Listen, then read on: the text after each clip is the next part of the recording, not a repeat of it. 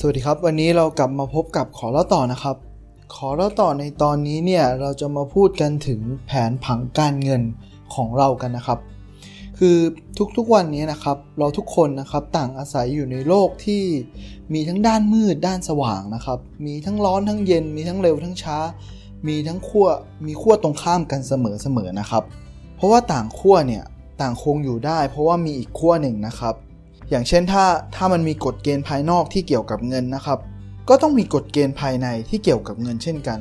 ซึ่งถ้าเป็นภายนอกนะครับ ก็จะเป็นความรู้ทางด้านการเงิน การบริหารจัดการ หรือแม้กระทั่งกลยุทธ์ในการลงทุนอะไรเหล่านี้แหละครับ ซึ่งเป็นสิ่งสำคัญนะครับ แต่ความเป็นจริงแล้วเนี่ยภายในก็สำคัญไม่น้อยไปกว่ากันเลยนะครับ ตัวอย่างเช่น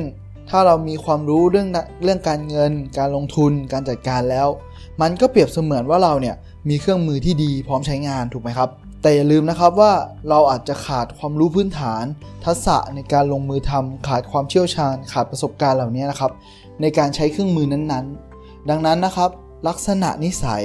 หรือวิธีการคิดรวมถึงความเชื่อของเราเนี่ยมันคือกุญแจที่สำคัญครับ ที่เราเนี่ยยังขาดหายไป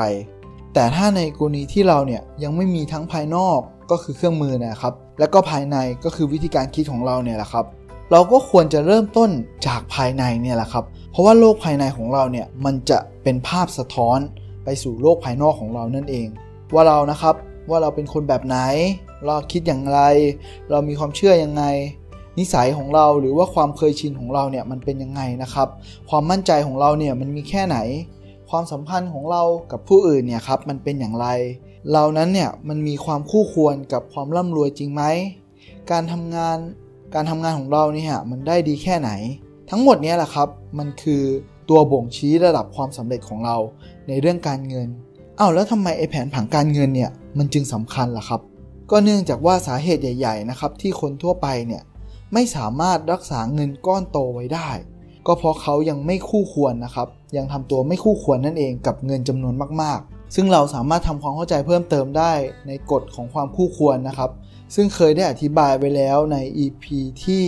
76 นะครับ ของขอเล่าต่อนะครับ ในหนังสือสมองเศรษฐีนั่นเองครับ ซึ่งตัวอย่างที่เห็นได้ชัดเลยก็คนที่ถูกหวยนั่นเองครับเขาอาจจะมีกลับมามีฐานะการเงินเท่าเดิมก็ได้นะครับ ซึ่งจำนวนเงินเหล่านั้นเนี่ยมันคือจำนวนเงินที่คู่ควรกับเขา หรือว่าเหมาะสมกับเขานั่นเองแหละครับ เอาเป็นว่าจุดสำคัญเลยนะครับ มันอยู่ตรงที่ว่า เราตั้งระดับไอตัวเงินของเราเนี่ยหรือว่าระดับการเงินของเราเนี่ยไว้ที่เท่าไหร่นะครับ ซึ่งแน่นอนครับ ถ้าเป็นคนร่ำรวยนะครับเขาก็จะตั้งความคู่ควรของเขาเนี่ยไว้เป็นหลักล้านหรือหลักร้อยล้านพันล้านอะไรเหล่านี้แหละครับสำหรับคนรวยนะครับ แต่สำหรับคนส่วนใหญ่เนี่ยเราก็จะมักจะตั้งไว้แค่หลักหมื่นหลักพันหรือพูดง่ายๆ ก็คือ